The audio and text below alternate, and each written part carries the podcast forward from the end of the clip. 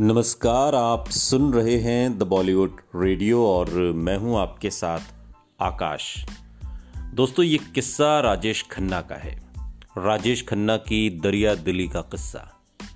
Hindi cinema के पहले superstar Rajesh Khanna एक ऐसे इंसान थे जिसके कई चेहरे थे। किसी चेहरे से लोगों ने प्यार किया तो किसी ने नफरत। राजेश खन्ना यानी हिंदी सिनेमा के काका के रिलेशनशिप प्यार, मोहब्बत, झगड़े, जिद्दीपन, अड़ियल, ज़बरदस्त फ़ैन फॉलोइंग बेहतरीन एक्टर जैसे तमाम किस्से उनकी ज़िंदगी से जुड़े हैं। महिलाओं में खास तौर पर अपनी खास जगह बना चुके राजेश खन्ना वाकई एक दरिया दिल शख्स थे और आज के इस पॉडकास्ट में हम आपको उसी दरिया दिली के किस्से से रूबरू कराएँगे। कहते हैं कि लोगों की मदद करने में कभी वो पीछे नहीं रहे। कई फ़िल्म मेकर का करियर संवार दिया, लेकिन क्या आप जानते हैं कि सुपरस्टार राजेश खन्ना अपनी नौकरानी के घर मदद के लिए आधी रात को पहुँच गए थे?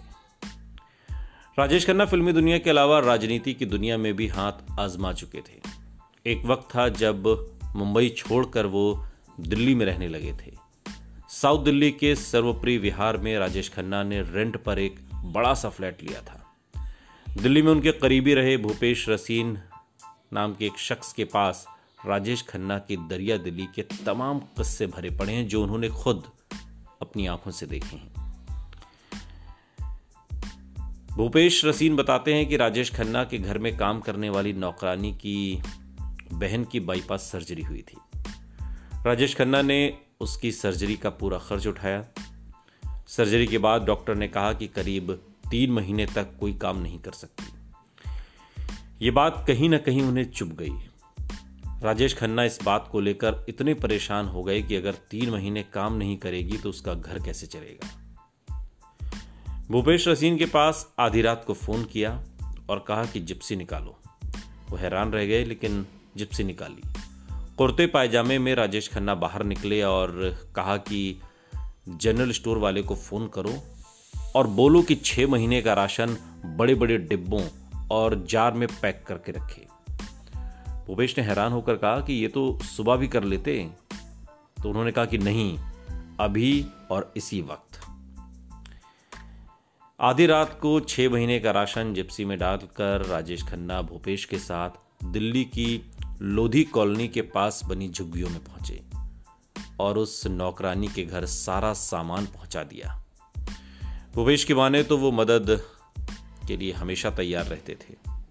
राजेश खन्ना अपने स्टाफ के बच्चों की पढ़ाई से लेकर बेटियों की शादी की ज़िम्मेदारी तक निभाते थे। खुले दिल के आदमी थे, कभी पैसों की फ़िक्र नहीं की। आखिरी सांस तक दिल से सुपरस्टार रहे। और जरा सोचिए, अगर एक नेता के तौर पर ही उनका मूल्यांकन किया जाए थोड़ी देर के लिए, और आज के संदर्भ में देखें तो क्या आधी रात को कोई नेता इस तरह से किसी के घर पहुँच सकता है? और अगर पहुँचे तो फिर मीडिया का कितना तामझाम होगा? लेकिन काका इन सब बातों से बहुत ऊपर थे। जो सोचते थे, दिल से सोचते थे। सुनते रहिए द बॉलीवुड रेडियो। सुनता है सारा इंडिया।